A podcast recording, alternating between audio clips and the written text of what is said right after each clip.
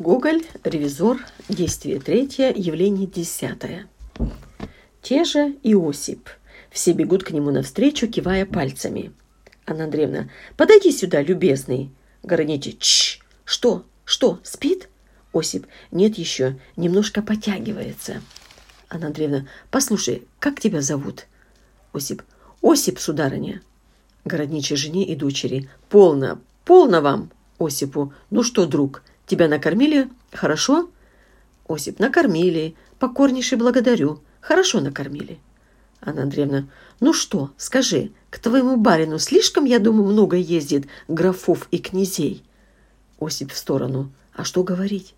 Коли теперь накормили хорошо, значит, после еще лучше накормят. Вслух. Да, бывают и графы. Марья Антоновна. Душенька, Осип, какой твой барин хорошенький. Анна Андреевна.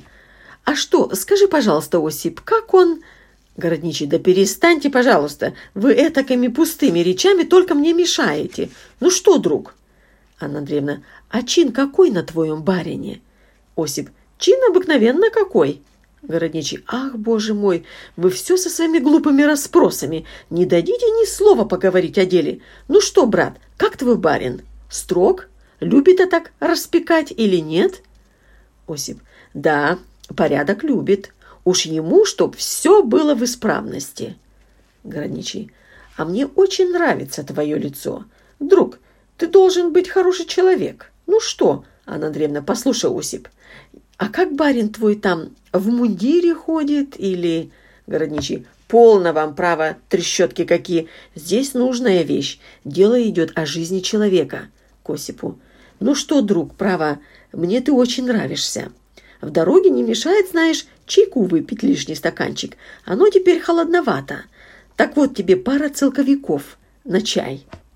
Осип, принимая деньги. А, покорнейше благодарю, сударь. Дай Бог вам всякого здоровья. Бедный человек, помогли ему. Городничий. Хорошо, хорошо. Я и сам рад. А что, друг? Анна Андреевна. Послушай, Осип, а какие глаза больше всего нравятся твоему барину? Марья Антоновна. «Осип, душенька, какой миленький носик у твоего барина!» Городничий. «Да постойте, дайте мне!» Косиму. «А что, друг, скажи, пожалуйста, на что больше барин твой обращает внимание? То есть, что ему в дороге больше нравится?» Осип. «Любит он по рассмотрению, что как придется. Больше всего любит, чтобы его приняли хорошо. Угощение, чтобы было хорошее». Городничий. «Хорошее?» Осип. Да, хорошая. Вот уж на что я, крепостной человек, но и то смотрит, чтобы и мне было хорошо. Ей-богу. Бывало, заедем куда-нибудь. Что, Осип, хорошо тебя угостили? Плохо, ваше высокоблагородие. Э, говорит, это Осип нехороший хозяин. Ты, говорит, напомни мне, как приеду.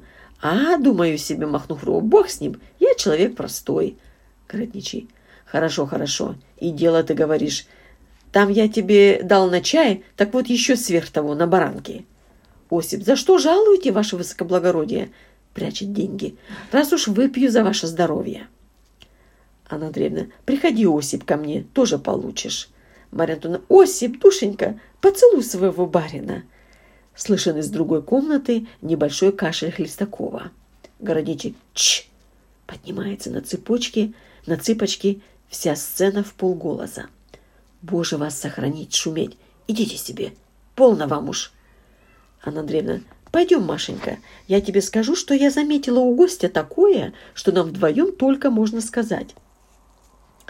Городничий. О, уж там наговорят. Я думаю, поди только да послушай, и уши потом заткнешь, обращаясь к Осипу. Ну, друг,